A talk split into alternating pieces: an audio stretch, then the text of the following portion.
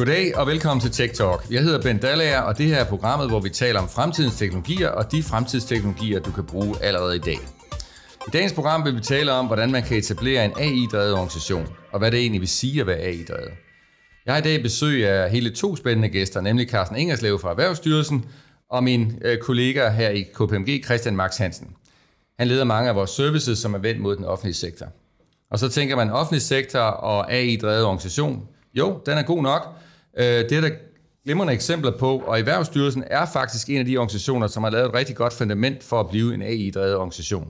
Og hvad vil det så sige at være AI-drevet? Jamen det handler i korte træk om at gå væk fra en tankegang om, at hvis man skal have løst en udfordring i en organisation, det kunne være håndtering af refusioner, det kunne være ekstra arbejde, der sker i forbindelse med en ny lovgivning, jamen så vil man typisk ty til enten at implementere et helt nyt system, eller også hyre et antal nye medarbejdere. Begge dele er dyrt. Tager man i stedet for en datadrevet tilgang, så vil man typisk bruge kunstig intelligens, det kunne være machine learning, det kunne være software-robotter, til at løse et sådan problem. Det er lige så tilpasningsdygtigt og lærende, øh, som det er at bruge nye medarbejdere, og det kan hurtigt implementeres. Men faktisk er det også lige så skalerbart, og det er lige så omkostningseffektivt, som det er at gennemføre alt det arbejde øh, via et klassisk IT-system. Så det er på en måde til dels sådan the best of two worlds. Øh, og selvom verdens mest værdifulde virksomheder som Google, Meta, Facebook, Amazon, de er faktisk bygget på den tankegang, altså at bruge indsigt i data og AI til at køre al den slags transaktionelt arbejde og beslutninger for den sags skyld, jamen så kniber det stadig for traditionelle organisationer at gøre andet end at tænke, okay, hvad gør vi? Nyt IT-system? Hmm. Skal vi hyre en masse medarbejdere? Tja. Og det er ligesom den typiske tilgang, de har øh, lidt for ofte. Heldigvis er der også mange eksempler på nogen, som ikke har den. Og øh, som allerede nævnt, så har jeg jo fået et par interessante gæster i studiet her, som skal hjælpe os til at blive klogere på det her med at blive AI-drevet. Så velkommen til Carsten Ingerslev og Christian Max Hansen. Vil I ikke lige starte med at præsentere jer selv og sige lidt om, hvordan I egentlig arbejder med det her med at, at blive datadrevet? Øhm, Carsten. Ja, tak fordi jeg måtte være med her i dag. Øh, jeg er kontorchef i Erhvervsstyrelsen, hvor jeg er ansvar for arkitektur, øh, machine learning og digital innovation. Og øh, vi har jo gjort øh, machine learning eller AI som øh, til det fuldstændig grundlæggende fundament for al vores kontrolarbejde i forbindelse med registrering af virksomheder, af finansielle årsrapporter, men også øh, de her kompensationsordninger i forbindelse med corona, som øh, vi fik ansvaret for meget pludseligt. Mm. Der var jo ikke nogen, der havde sådan regnet med, at der kom corona. Og der er det vigtigt, at man har noget teknologi og nogle systemer, der kan øh, sættes i drift rigtig, rigtig hurtigt og skalere. Ja, præcis. Og det er jo et godt eksempel også netop det der med, at det også er meget skalerbart på den måde. Ikke? Øh, godt eksempel på det. Og Christian, kunne du lige sige lidt om dig selv og, og hvordan du arbejder med? Ja, selvfølgelig. Øhm, jeg har arbejdet med kan man sige, digitalisering og, og transformation i de sidste 20 år for mange forskellige kunder. Og kan man sige, i forhold til datadelen har det jo startet meget ud med, sådan, med den traditionelle business intelligence, altså BI, som det tidligere, og meget mere rudimentær øh, dataanalyse. Men vi kommer over de spændende områder nu om, omkring predictive analysis, behavioral øh, mm. analysis osv., predictions på adfærd, øh, som jeg synes er ekstremt spændende. Og det er jo det, vi, vi sidder og taler om her. Hvad kan vi mm. bruge data til egentlig at udvide en masse viden, som, som vi ikke, kan man sige, kan via den menneskelige hjerne nødvendigvis nå frem til. Ja, det er, det er, det er rigtigt, og det er jo også et aspekt. Altså, fordi ja. en ting er, at man håndterer alt det ekstra bøvl, og man så, så må sige, der kan være en organisation og gøre det datadrevet, men det er også noget med, at det faktisk giver mulighed for at kigge lidt ind i fremtiden. Øhm, ja, altså mange spændende eksempler. Øh, ja. Vi startede med dem for mange år siden faktisk øh, i, øh, i Mærsk omkring transport og prøvede at forudsige customer churn. Ja. Fordi vi havde en, en udfordring, der gik meget på, på customer satisfaction i forhold til loyalty. Vi havde ekstremt tilfredse kunder, men de skiftede alle sammen. Ja. Og øh, hvorfor gjorde de det? Mange tak, øh, men uh, farvel. Ja, præcis. Ikke? Og der brugte vi meget tid på dengang med de værktøjer, der var til stede i dengang, at prøve at, at, at forudsige, hvem er det egentlig, der, der kommer til at churne her, baseret på, på adfærd øh, tilbage i bookinger og så videre. Ja, altså, egentlig, ja så hvem vil forlade ja, hvem vil forlade næste gang? Ja, ja, præcis. Og, øh, og, øh, og Carsten, altså Erhvervsstyrelsen har jo lavet en machine learning platform, som jeg egentlig gerne vil sige kvalificerer Erhvervsstyrelsen til at virkelig have skabt et fundament for at være en AI-drevet virksomhed. Kan du ikke fortælle lidt mere om den platform? Jo, men altså hos os, og det tror jeg gælder for alle, så når man skal lave øh, machine learning, så skal man have tre ting. Man skal have nogle data scientists, der kan lave nogle modeller. Man skal have nogle data, øh, i vores optik meget gerne i en grafdatabase. Men hvis man skal lave machine learning i lidt større skala, altså lidt flere modeller, og man skal kunne øh, deploye nye modeller hurtigt, man skal kunne holde øje med, om de opfører sig ansvarligt, mm. så bliver man nødt til at have noget infrastruktur, der understøtter det. Ellers bliver det for tungt, og så løber det løbsk for en. Man ja, kan præcis. godt starte uden platformen, ja. øh, men, men når man kommer lidt ned ad vejen, så bliver det en nødvendighed. Ja, det er næsten umuligt at skalere uden, ikke? Altså, jo. Og man får har problemer med at få ting i produktion, øh, hvilket mange har oplevet. Ikke? Man ja. så med nogle folk, der kan lave nogle fede modeller, men ho, vi skal egentlig også have dem i produktion og, og bruge dem i det daglige. Nå, jamen det, det er der nogle andre, der må tage sig af. sådan, sådan kan det være. Men hvorfor, hvorfor valgte I egentlig at gøre det her? Altså, hvorfor ansatte I ikke bare en masse mennesker i stedet for? Jamen, øh, det gjorde vi, fordi at øh, vi synes, der var langt større effektivitet i at gå AI-vejen. Øh, vi har omkring 240.000 ændringer i øh, danske virksomheder om året. Vi får 250.000 øh, regnskaber ind hvert år. Mm. Så kommer corona, der har vi fået 650.000 ansøgninger til kompensationsordningerne hvis ikke vi ligesom kaster noget intelligens efter, hvad det er, vi skal kontrollere manuelt, mm. altså vælge ud der, hvor der er guf og noget at komme efter, så vil det være så øh, hysterisk øh, krævende, hvis man skulle løse det med årsværk. Jeg tør slet ikke tænke på, hvor mange tusind der skulle til og så skal det organiseres, og de skal læres op, og så holder corona op, så skal man uh, sige farvel ja. til ja. dem igen, og sådan noget. Det er en frygtelig trafik ind og ud. Ja. Du bliver nødt til at dataunderstøtte det, og det er ikke nok at dataunderstøtte det, du bliver også nødt til at kaste noget intelligens uh, efter de data. Ja, så du taler, i princippet kunne det være, hvis du skulle have ansat, så havde det været måske flere tusind. Og så har du også den der nedskalering, som, som du nævner. Ikke? Altså, hvis man så gør det fint nok, når coronaen så er over, jamen, så er det farvel. Ja. Det er jo også en, en styrke. Øhm, men hvad, hvad, hvad tænker du, øh, Christian, om den måde, som de har valgt at gå til den opgave på der? Nå, men jeg synes først og fremmest, det er forfriskende og også visionært at komme i gang og få det ud af labbet. Der er jo rigtig mange, der sidder med det øh, i, i meget lille skala. Mm. Og det, man har gjort her, er at få det ud i den virkelige verden og faktisk løse nogle virkelige problemer. Øh, og det er ja. jo, kan man sige, det er jo ikke mange, der får, har formået endnu. Og der er en god rejse foran rigtig mange mennesker. Og hvis vi kigger på det offentlige, der er jo masser af data, der er masser af transaktioner, der er masser af afstemninger, der er masser af ting, som man sådan set kan tage fat i, øh, hvis, mm. man, hvis man har visionen til det. Mm. Øh, og det tror jeg egentlig, at her man er gået, man er gået først. Ikke? Altså, ja. sagt, vi, vi har visionen, og, og faktisk også har stillet de rigtige spørgsmål. Hvad er det for et problem, vi gerne vil løse? Ja, ja, ja. Men, øh, ja. Og, og, og hvordan kan vi så gøre det på den bedst mulige måde? Ikke? Og, det, og, og, jeg, og, jeg, og jeg tænker også, altså, som skatteyder kan man sige, så bliver man jo også lidt glad over at høre, at det her det er ikke en, hvor man siger, at hvis vi skal løse det her problem, så har vi brug for 300 flere medarbejdere. Men man siger, fint nok, jamen, så har vi lige brug for nogle ekstra data scientists mere eller mindre, og noget, og noget god tænkning. Øh, men, men, men, men Christian, er, altså, er du overrasket over, at, at, at der er så, øh, så nogle gode eksempler i det offentlige her? Nej, egentlig ikke altså. Øhm, som sagt, der er masser af data i det offentlige. Mm. Øh, der, vi, har, vi har rigtig stærke registre. Øh, vi har et, et, et godt, stærkt datafundament, som jeg tror er vigtigt for at komme i gang. Og så skulle stole på det data, man har. Øhm, så der er i hvert fald en, en, en, en platform, hvor man kan komme i gang. Så har man jo, som, som Carsten også siger, jo, jo presset af budgetter, og man kan ikke bare hive 400 mennesker ind, fordi man nu skal til at lave en, en ny kontrol. Mm.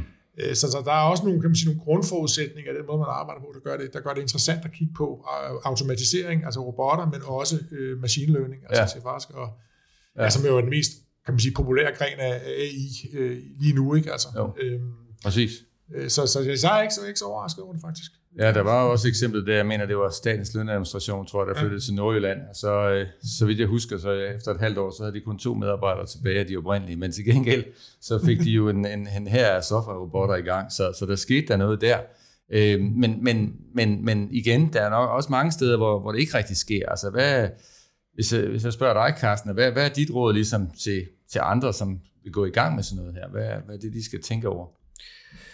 Øh, Christian siger jo helt rigtigt, at vi har masser af data i det offentlige. En, øh, en øh, grøft, man kan falde i, det er øh, mere sådan traditionel øh, datatilgang. Jamen, så må vi jo vaske vores data, så skal vi jo sikre os, at det er rigtigt.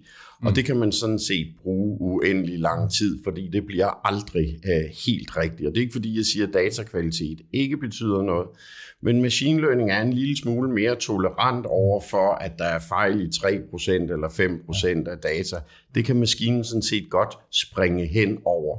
Så tag nu og brug de data, I har. så få nogle data scientists ind og begynd at lave de første modeller. Mit trick i den anledning, det er, hyr dem fra det naturvidenskabelige domæne. Mm. Lad være med at prøve at tage jeres jurister, eller jeres revisorer, eller jeres genpoler og lære dem machine learning. Det er ja. for lang en rejse. Ja. Men inden for det naturvidenskabelige domæne, øh, fysik, øh, biologi, øh, matematik, matematik ja. Ja der kan de machine learning, og det er nemmere at lære, øh, vi har folk fra Niels Bohr Instituttet øh, siden, at det er nemmere at lære dem noget om selskabsretten, det er at lære selskabsjurister machine learning. Så hyr dem ind fra det naturvidenskabelige domæne. Det vil de rigtig gerne. Det har vi faktisk relativt let ved at ansætte super øh, kompetente mennesker, især hvis man tilbyder dem noget ordentlig teknologi at arbejde med. Og der kommer vi jo så til det tredje element, der skal bringes i spil, man bliver altså nødt til at kaste nogle penge efter noget øh, kvalificeret dataunderstøttelse. Og nu sagde jeg, at vi skal ikke lave datavask og sådan noget. Nej, men man skal måske transformere det over i en grafdatabase. Man skal måske tænke på noget øh, skybaseret beregning. Man skal måske sådan nogle ting. Så kan man tiltrække de rigtige mennesker, så kan man lave modellerne. Så øh, det, det er et kvantespring, det er et, øh, det, det er et skridt et nyt sted hen, man kan ikke nå derhen ved at forlænge verden med brædder. Man skal gøre noget andet, end man har gjort indtil nu. Ja, så, så det du siger, det er, kig lige på de medarbejdere, du har. Forvent ikke, at hvis der sidder nogen, som, som er, som du siger, for eksempel Skenpoler, som sidder og arbejder med noget dataanalyse, at de så lige pludselig bliver data scientist. Forvent ikke, at, at hvis du har sådan en, en, en almindelig dataplatform, jamen, at du så bare kan bruge den. Det er nok sandsynligt, du skal ud i noget sky, du skal ud i noget med at bruge graph og, og tilsvarende, så, så du skal skifte lidt ud på forskellige hylder. Men det betyder det så, at det nærmest er helt umuligt at komme i gang, eller? Mm, altså, vi har været i gang siden øh, 2018 og havde sådan set de første resultater i løbet af 6-8 måneder det var jo noget rudimentært. Det var noget med 1, 2, 3 modeller, men allerede dengang høstede vi jo stor øh, værdi til vores forretning. Øh, vi var bestemt ikke professionelle, og vi kunne ikke skalere og sådan noget. Men se nu at komme i gang, gøre noget. Øh, og så i øvrigt ikke et ondt ord om skændpoler, jeg selv skændpoler. nej, nej, men, øh, men det er helt klart. Og, og, og, og det var, man kan sige, det handler jo sådan lidt om, hvad er det for en kompetence, man forventer at have. Og jeg tror pointen, øh, som du bringer frem, og som jeg også har set i, i mit arbejde med det her, det er det her med, at man tænker, om der sidder nogle mennesker, som, som plejer at arbejde med data, jamen dem bruger vi bare til at arbejde med maskinlæring for eksempel. Og det, det, det er vel det, og det er ligesom der, hvor forventningen er, oh, jamen det er lidt en anden måde, man simpelthen skal arbejde på. Man skal gå anderledes til det. Man skal ikke sidde og tænke, vide, hvordan sammenhængen er, og så prøver vi at, at instruere systemet i at, at lave den sammenhæng ved hjælp af noget kodning. Det er faktisk lidt modsat. Det er systemet selv, der finder sammenhængene. Det man skal finde ud af, det er mere hvilke data, og hvordan du egentlig laver en læringsplatform til det her. Ja, øhm, ja Carsten? Ja, der peger du sådan set på en af de ting, som måske er sværest, øh, men som man ikke regner med at støde på hvordan får vi vores kontrolmennesker, vores jurister, vores revisorer til at øh, tage det her ind, tage det mm. ombord, fordi øh, tag revisorerne, øh, og jeg holder meget af dem, jeg selv gift med en af dem, øh, men de har jo brugt øh, et, et helt liv på at finde ud af, hvad er det, der karakteriserer en svis virksomhed, det er jo sådan mm. noget, vi kigger efter. Og de har deres fornemmelser, jamen det er, når der er hyppigt revisorskift, det er, når den tit skifter adresse, det er og, og de vil rigtig gerne komme og fortælle øh, machine learning-folkene, I skal lave øh, et regelbaseret system, der ja. udtager dem. Men det er ikke det, der man får noget ud af. Og hvis man lader være med at gøre det, og overlader det til data scientists at lave modellerne, så siger øh, machine learning-systemet ting, som vi slet ikke havde forventet. Ting, som man ikke kan se. Øh, og hvis jeg må, så har jeg et lille sjovt eksempel. Ja, en af de ja aller, aller første modeller, vi lavede, Øh, den handlede om, øh, at øh, når man laver et årsregnskab, så skal det jo øh, oftest revideres. Og en af de ting, revisor er forpligtet til, når han øh, reviderer et regnskab, det er, at han skal sige, tror jeg på, at den her virksomhed er i live om øh, 12 måneder. Hvis ikke, så skal han tage et forbehold så kan vi jo øh, se, at øh, det er revisorerne ikke altid øh, perfekte til at gætte på. Mm. Det er helt naturligt, fordi det er jo et gæt. Man gætter på, hvad kommer der til at ske i fremtiden. Men øh, vi spurgte så vores revisorer, hvad tror I, altså vores kontrollanter, hvad, hvad tror I karakteriserer øh, der, hvor de gætter forkert? og de havde alle mulige hypoteser. Så spurgte vi maskinen, hvad er det, der karakteriserer der, hvor de gætter forkert? Og øh, den helt klart øh, entydigt mest signifikante faktor, der afgør, om man kan sige, hvornår de gætter forkert, det er, om virksomheden har hjemsted øh, nord for Randers. ja. Og det, øh, det, det havde vi jo aldrig øh, fundet selv, men det lå i data, øh, og det, det, øh, der er substantiel øh, evidens for det, at ja. det, det, det er i Nordjylland. Ja.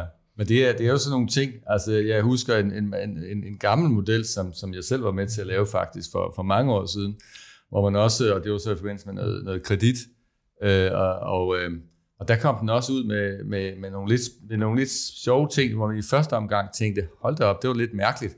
Og det handlede altså om, hvorvidt at en person i det her tilfælde ejede en bestemt luksusgenstand.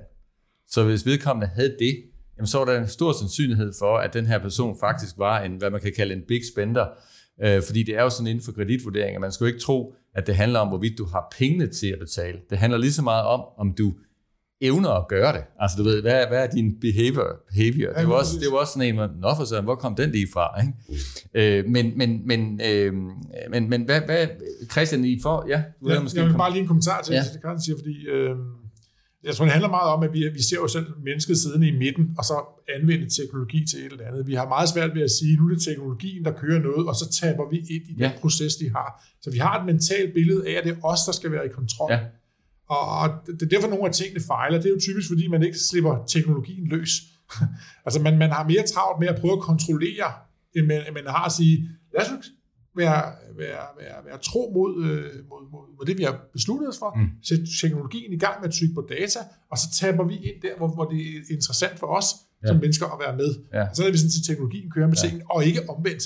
Det, det, det paradigme har vi i min, ja. verden, eller i min optik rigtig svært ved at slippe. Ja, det, det, det, det er jo noget af det helt centrale. Ja. Det er faktisk det der med, i dag der er det mennesker, der kører det, og så beder vi teknologien om at hjælpe os. Og ja. det vi kigger ind i, det er lidt mere, at teknologien begynder at være der, hvor du finder rigtig meget indsigt, og så en gang imellem skal vi så hjælpe til. Så er der noget, der falder ud i en spand, ja. så må vi give på. Det var en sjov en, ja, der. Hvordan ja. det være? Du havde lige en kommentar, Carsten. Jamen, jeg, jeg er så enig med det, øh, Christian siger. Det, det er en af de store udfordringer at drive organisationen hen til at acceptere, at der er noget, vi lægger ind, og så er det modellerne, der svarer, og ikke sagsbehandlerne. Ja. Vi har så sat øh, forretningen eller sagsbehandleren i førersædet to andre steder. Det er de så mega glade for. Det ene er, at vi har lavet øh, det, vi kalder kontroltårnet, og det betyder, at vi har en øh, 30-35 modeller i drift øh, i øjeblikket. Men de bestemmer, hvad er risikoappetitten på den enkelte model. Mm. Altså, skal vi over 85% sandsynlighed for, at vi udtager en virksomhed til kontrol, eller skal vi nøjes med 80 eller 75? Og det er jo afgørende for, hvor mange sager, der kommer ud. Og en ting, som sagsbehandlerne virkelig hader, det er, når maskinen dumper 10.000 sager på deres skrivebord, og, og de har kapacitet til 500, ja. og så kan de sidde der og være lidt lost. Ja. Så der har vi givet dem magten. I kan skrue op og ned for risikoappetitten, sådan at antallet af sager, der kommer ud, passer til, hvad I kan klare. Det er det ene sted, vi har sat dem i førersædet. Det andet sted, det er, at øh, det er kontrollanterne, der bestemmer, hvilke modeller skal udvikles. Ikke hvilke features verden skal kigge efter, men hvad er det, I gerne vil finde? Mm. Øh, så en bestilling fra øh, forretningen har været, vi vil gerne finde de virksomheder, der bliver stiftet i dag, og som kommer til at svindle med moms og afgifter inden for de næste 24 måneder. Det er et validt input til uh, data scientist. Så laver de en model, og den har vi i dag i drift, og vi rammer øh, med en præcision på omkring 60 procent. Så vi kan faktisk forudsige, hvem vil svindle. Så de bestemmer, hvad skal vi lave, men ikke hvordan det skal laves. Og de bestemmer, hvor meget skal tages ud, øh, og hvor lidt. Sådan at de ikke drukner. Øh, fordi der hører vi ofte, ja, ja, så laver I en maskine, og så dumper den 100.000 sager på os, og så er vi bare bagefter ja, hele tiden. Ja, ja. Og det er jo ikke en rar situation, det kan man godt sætte sig ind i. Nej, det så er jo lidt, at der hvor, der hvor der er nogen, der gør de her ting, hvor de så måske ikke i virkeligheden gør det særligt, for eksempel machine learning baseret, altså der, hvor du egentlig øh, lader maskinen finde mønstre, men hvor du prøver at bruge de gode gammeldags regler, så er det jo faktisk ofte der, hvor det går endnu værre til. Ikke? Altså der får du virkelig dumpet nogle sager på folks bord, ikke? fordi den ikke, når du bare bruger regler, så, så bliver det meget mere, øh, meget mere firkantet, og pludselig så, så vælter det ind. Og jeg, jeg, jeg er sikker på, at, at netop ved at bruge den anden form, jamen, så vil man kunne få et meget mere præcist billede, og som du siger, så har du også mulighed for at skrue op og ned. Det kan man typisk ikke med de andre. Hvis du ligesom har sagt, det er det her, der er reglerne, bum, så vælter den bare ud med noget, og så er svaret, nå, I kan ikke klare det, jamen, så må I bare ansætte flere folk. Mm. Altså, det, der, der er en helt anden uh, mulighed her. Øhm, og hvad, hvad, hvad tænker du altså i forhold til, til det her, også Erhvervsstyrelsens tilgang her? Er der noget, øh, er der noget at, at altså, vi, nogle gange der er det sådan lidt, ja, men offentlig sektor, du ved, det er jo, de kommer ligesom bagefter, og privatsektoren er langt fremme. Altså, hvordan, hvordan ser du det her? Jamen, jeg tror, at offentlig sektor egentlig faktisk er længere fremme på mange områder, end privat er. Øhm, nu tænker jeg lige op på, på dansk standarder, hvad man har lavet af analyser om, hvad der bliver brugt. Vi ligger jo ikke dårligt i Danmark, altså i forhold til investeringer det er sådan på et meget lavt niveau. Mm. Altså rent kan man sige øh, størrelsesmæssigt, men vi ligger en, en 3-4 i Europa. Så vi så, så både offentlige og private investerer jo sådan set. Mm. Øhm, jeg tror, det, det man i det private skal, skal gøre, som, som man har gjort i det offentlige, er at, at kaste sig lidt mere ud i det. Ja. Altså, at tage sig tiden til det. Ja. Øhm, og så tror jeg også, man skal, man, man, man har behov for at se pengene i det. Altså, hvad kan man sige, i, i det offentlige har man jo ikke den samme behov for at se en profit ud af noget. Det har man i det private. Mm. Øh, så hvis det ikke umiddelbart har en indvirkning på den profit, man har, altså, der har man jo kigget meget på omkostningssiden, altså ja. man kan man reducere omkostninger. Ja. Øhm, så, så, så får det jo typisk ikke det oplift, det skal have. Med andre ord, man skal stille de rigtige spørgsmål, mm. og man skal bruge det rigtigt. Mm. Øh, det er det, det, det, det som drejer om, og der tror jeg, at det private ligger en eneste efter. Men det er meget sjovt, fordi det er jo faktisk, som Carsten også sagde før, vi taler om en, en platform her, som i det her tilfælde har sparet over, altså potentielt flere tusind medarbejdere. Business casen er fantastisk. Og min, min erfaring er også fra, fra de ting, vi laver, også i det private sektor, at business casen er typisk rigtig, rigtig god. Ja. Så, så, så, så ja, øh, det, men det er ligesom ikke, der er et eller andet øh, der ved at, at kaste sig ud i det. Man tror måske, det er mystisk, men der er ikke noget mystisk ved det. Det er virkelig bare i virkeligheden at, at lægge erfaring, kan man sige, på, på formel, så at sige. Ikke? Øh, og men det er klart, at for at komme i gang, der er der noget med, at man skal have den her platform, som du nævnte før. Øh, og, og, og mit spørgsmål er sådan lidt, jamen nu har I jo så lavet den, og det har jo ikke, øh, altså det har jo taget noget tid, som du sagde, og I har været i gang noget tid. Kunne man ikke bare, altså hvorfor kan dine kollegaer i andre offentlige styrelser, kunne de ikke bare øh, skele til jeres løsning, eller måske lige frem bruge den? Jo, men øh, vi ville da elske rigtig meget, hvis der var andre offentlige myndigheder, der havde lyst til at bruge vores infrastruktur, vores platform. Jeg tror også, at vores øh, datagrundlag kunne være relevant for dele af den offentlige sektor. Det er jo koncentreret, datagrundlaget er koncentreret om virksomheder og, og noget med det finansielle. Øh, men begge dele ville kunne bruges af andre myndigheder. Øh, og vi kommer også til at open source dele af vores mm. platform, så det sådan set står til rådighed både for det offentlige og det private. Okay, så det er, der, du, er simpelthen, du rækker simpelthen ud her. Der, hvis der kommer en styrelse forbi, som siger, at vi kunne egentlig godt tænke os at, at ligesom hoppe ind i den investering, som, som I har lavet, så vil du være åben for det? Jamen, øh, det øh, vil vi helt sikkert, og det er noget, jeg har eller vi har drøftet med vores direktion og sådan noget, og det er vi helt enige om. Selvfølgelig øh, skal det stilles til rådighed så bredt, som der nu måtte være interesse for. Ja. Altså, det er jo købt og betalt øh, for skatteyderpenge, så, og selvfølgelig er der nogle marginalomkostninger, men det er jo marginalomkostninger. Ja. Hvorfor skulle vi ikke stille det til rådighed? Perfekt. Jamen, øh, jeg bliver endnu gladere nu, som, og som, som skatteyder, kan man sige, at, at, øh, at det, øh, det ligesom kan stilles til rådighed. Øhm, øh, og, og i øvrigt, bare en kommentar, jeg lige kom til at tænke på, da, da du nævnte det her med tankegang, øh, Karsten, og, og data. Altså den her tro på, at vi skal lige have perfekte data, før vi kan starte med noget. Øh, og, og du nævnte også det her med, at, med, med, at nogle gange så er tingene bare lagt an til en anden tænkning fra starten. Jeg tror også, du nævnte jurister. Jeg synes, en af de ting, som vi i hvert fald nogle gange også kæmper lidt med, det er sådan noget med, jamen, øh, I skal lige fortælle os præcis, hvilke data I har brug for, og præcis hvilke felter I har brug for. Øh, så, kan, så, kan, så kan I få adgang til dem, og så kan I, så kan I begynde at lave jeres model. Og det er jo sådan lidt, altså du ved, det er jo den der gamle tankegang, hvor du på forhånd ved, eller tror du ved, hvad er min hypotese om, hvorfor folk tjener, som du sagde. Og så står du ligesom der og siger, jeg ved jo ikke, lige præcis, hvilket felt jeg skal bruge, hvad der er prædiktivt. Altså, den er lidt, øh, lidt af en udfordring nogle gange. Yes. Ja, præcis. Ikke? Og, og hvad kan man sige, jeg tror, man, man bliver nødt til at tænke mere eksplorativt, altså. Med andre ord, man ved ikke helt præcis, hvor rejsen ender hen Ja. men man ved, at man skal afsted. Mm. Og så bruger man jo, kan man sige, hvis vi tager machine learning, jamen så laver man en model, og så lærer man noget. Så laver man ny, så lærer man noget. Altså med andre ord, der er det løg, der skal pilles det her. Og det handler om egentlig hele tiden at udfordre modellen og sige, hov, kan vi blive bedre, kan vi blive skarpere og så videre. Ja. Ja. Og det er den tanke, man skal have med det. Hvis man tror, man kan sætte sig ned og lave den perfekte model første gang, det Ja. kan man ikke. Nej. Øh, og det er ligesom den eksplorative tanke, jeg tror, man skal have, når man bevæger sig i det her. Det er at raffinere, raffinere, raffinere. Ja, hvad, hvad Carsten? Jamen, øh, igen er jeg jo fuldstændig enig, øh, men øh, og, og sådan er machine learnings natur. Juridisk gør det, udgør det jo en udfordring, ja. fordi vi skal jo have hjemmel til at anvende de data, som øh, vi gerne vil bringe i spil her. Og traditionelt så har øh, vi jo så skulle i Folketinget og sige, må vi godt bruge øh, de og de data til det her formål. Mm. Øh, men der fik vi øh, for nogle år siden øh, vedtaget øh, L148, og øh, den består basically af tre paragrafer. Den interessante paragraf 2, der står, at Erhvervsstyrelsen har lov til at få alle data fra alle offentlige myndigheder og anvende den til kontrolformål. Mm. Så altså, vi er begrænset på formålet, men vi er sådan set ikke øh, begrænset på øh, datakilderne. Der er så noget med, at erhvervsministeren skal udstede en bekendtgørelse og sådan noget, men i vores verden, der er bekendtgørelsen meget nemmere at arbejde med en lov. Så vi er kiste glade for den der L148.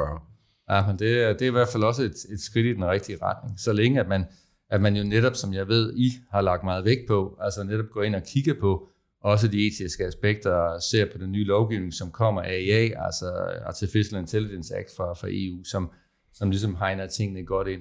Hvad, sådan her til sidst her, hvad, hvad tror I er afgørende for, at vi kommer til at se flere organisationer, øh, kan man sige, både offentlige og private, gå ind i, i at blive datadrevet og gå ind i at bruge AI?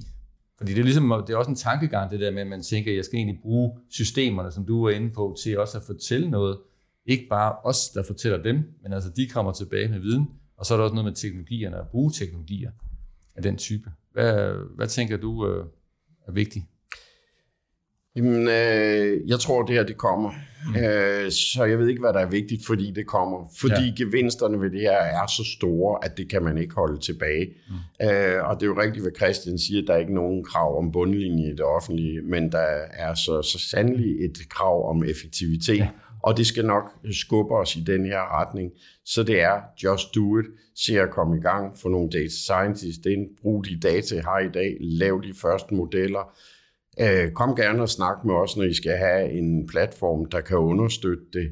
Se at arbejde sammen med jeres forretning. Øh, og der har jeg et lille trick mere. Øh, jeg kalder det tre hundekiks og en stor. Okay. Øh, og det, jeg mener med det, det er, når man skal vise ledelsen og øh, øh, sagsbehandlerne, at det her, det er noget, for der er jo en vis skepsis, når man starter, og ja. man har hyret folk ind fra Niels Bohr Instituttet, og de er jo mærkelige og sådan noget. Ja, ja, præcis. Jamen, så se at lave nogle små modeller øh, meget, meget hurtigt, og det kan man gøre i løbet af uger eller få måneder, som giver effekt. Øh, måske ikke det helt store, men se nu at demonstrere, at det vis, øh, virker. Lad være med at starte et stjernekrigsprojekt. Øh, et skridt ad gangen, men det ender med at blive stort. Og det er jo, det, det er jo noget af det, der er styrken, altså når vi bruger både machine learning, men for den sags skyld også øh, software-robotter, altså RPA. Det er det der med, at du kan gøre det meget mere inkrementelt. Du behøver ikke at gå ud i sådan et stjernekrigs kæmpe system, nu nyt system til, til organisation X, nyt system til organisation Y. Du kan egentlig starte rigtig småt, og så, og så skalere. Og så er det en god pointe med, med det der med medarbejderne, også hos os. Altså, vi har jo biostatistikere og fysikere osv., det, det havde vi nok ikke haft for, for fem år siden. Øh, hvad siger du øh, i forhold til at, at komme Jamen, i jeg, gang? jamen, jeg, jeg er jo helt enig i, at det kommer, og man kan sige, tingene, hvis vi kigger på teknologi, de sidste 20-30 år kommer jo i bølger, ikke? så har man været igennem ERP-bølge, og på det offentlige har man været igennem jeg kan sige, sagsbehandlingssystemer, og man har været igennem det. Ja, på sundhed har vi jo lige kørt øh, altså EPJ-systemer mm. igennem, altså som er, kan man sige, Ja, grunddatasystemer. patientjournalsystemer, ja. Præcis. Og, øh, og så selvfølgelig kommer det her også som en bølge. Øh, det er jeg helt sikker på. ja. Øh, så, så jeg er altså ikke Du tænker, at det kommer af sig selv nærmest? Ja, ja men det, det, tror jeg faktisk lidt på, Ben, fordi, hvad kan man sige, tingene, altså, som jeg ser det gennem de sidste 20-30 år, kommer jo i bølger, Ja. ja. og, og jeg tror, vi er nået til, til, til AI-bølgen nu her. Ikke? Altså, og det starter altid stille og roligt, og det starter med nogle pionerer. Ja. Øh, Det starter med nogen, der ser en god idé, altså, som har et stort problem. Det, det kan vi jo også se med, med, med covid og nogle af de andre eksempler der på, Ja. at tingene rykker sig, når man Ja. virkelig har et problem. Fordi ja. så er nogle af de traditionelle barriere pludselig væk. Ja, men det var præcis så kan man også... i gang, ikke? Ja, det var præcis også det, du nævnte, ja. Carsten. Ikke? Altså, det har jo faktisk været, været forstærkende. Det har vi også set, for eksempel coronaen her har faktisk skabt, der er flere, der har kastet sig ud i nogle nye ting, for det simpelthen var umuligt at løse på den klassiske måde. Det tog for lang tid at ansætte nogle folk, hvis man overhovedet kunne finde dem.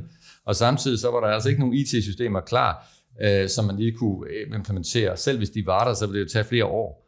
Så, så det var jo forstærkende for det her. Jeg tænker, jeg vil, gerne, øh, jeg vil egentlig gerne øh, sådan set slutte af her, øh, og, øh, øh, og sige tak øh, til dig, øh, Carsten. Øh, det har, været, det har været rigtig godt. Øh, tak til dig for, som leder af Advanced Analytics, Digital Innovation og IT-arkitektur hos Erhvervsstyrelsen. Tak for, for besøget. Og det samme til dig, Christian Marx Hansen, som jo er min kollega og partner her med ansvarlig for rådgivning inden for infrastruktur og offentlig sektor. Men inden vi siger farvel for denne gang, øh, jamen så skal vi lige have episodens skæve anbefaling. Og det er jo her, hvor vi lige hiver et fiktionsværk frem, eller en film, eller en bog, og den slags ting, som kan give et perspektiv på noget af det, vi har talt om. Øh, en ting her, det er, at måske i det her tilfælde, der kunne vi, der kunne vi kigge på, på en virksomhed. Øh, sådan en virksomhed som BioNTech, altså gå nogle år tilbage og se, hvad det var det egentlig, der skete. Jamen pludselig kom der en pandemi, der var et, et stort problem, at den væltede ud over hele verden, og hvordan kunne vi egentlig skabe en, et murværk? Jamen det kunne man ved hjælp af en vaccine, men vi ved jo, at det typisk tager over dag at lave en køreklar vaccine. Så, øh, så nogle af de innovative virksomheder, i det her tilfælde BioNTech, jamen de gik jo ind og sagde, hov, kan vi bruge machine learning her? Kan vi virkelig bruge den her forudsigelseskraft, som det har, til at crunche nogle datasæt fra kendte patogener, og simpelthen se, hvad er det for nogle dele, øh, at, som viruset typisk øh, vil kunne genkende. Og det viste sig, at, at i stedet for, at man så brugte et kæmpe team af laboranter øh, i flere år, jamen så kunne man forholdsvis hurtigt ved hjælp af machine learning faktisk finde et godt svar på det. Og det gjorde så, at, øh, at øh, BioNTech var, var super hurtigt ude, på trods af, at de faktisk jo næsten ikke havde nogen erfaring i det hele taget inden for medicinalfeltet på det tidspunkt, hvor det skete. Det, det fortæller noget om det. Når vi snakker bøger, så vil jeg gerne anbefale bogen Competing in the Age of AI af Lacarni og Jan City fra Harvard. Øh, den beskriver meget fint, hvordan man kan bygge en AI-drevet virksomhed, hvordan tankegangen skal være, og hvordan den slags virksomheder faktisk outperformer klassiske virksomheder. Det har de, de bruger de også en, en del spalteplads på, så den, den er rigtig god at kigge ned i, altså Competing in the Age of AI. Øhm, hvad, hvad kunne I, øh, hvis vi kigger sådan bredt på, på skæve anbefalinger, hvad siger, hvad siger du, Christian? ja, og først lige omkring øh, BioNTech der, øh, som jo, øh, og det viser lidt, at, at de gode, stærke løsninger bliver skabt, når man har en stærk vision eller et kæmpe problem. Ja. Og det synes jeg er lidt af det, man samler op her. Ikke? Og det er jo også, hvad kan man sige, hvis man, vi tager det lidt over i litteraturens verden, altså da jeg første gang stiftede bekendtskab med det her, var jo, var, var jo øh, rumrejsen 2001 ja. og The Space Odyssey, hvor, hvor man jo for alvor ser, hvad, hvad er AI egentlig, eller hvad kan det være? Ja. Og, og mest spændende, synes jeg faktisk, og det som også skal ind i, debatten, det er jo hele det, det, det etiske fundament for det her, fordi der begynder at ske ting, som hvor, hvor vi ikke nødvendigvis når at beslutte os som mennesker, eller hvor det, det viser nogle ting, som vi ikke havde regnet med. Mm. Øh, og hvordan behandler vi det data her? Hvordan behandler vi den viden, vi pludselig har tilegnet os på en fornuftig måde? Ja. Øhm, Hvad gør vi med nord for Randers?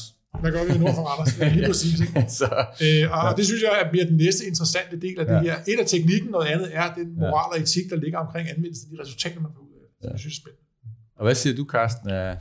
Jamen, øh, jeg har lige været til konference og hørt et øh, spændende oplæg, så jeg vil gerne anbefale en bog af ham, der holdt oplægget.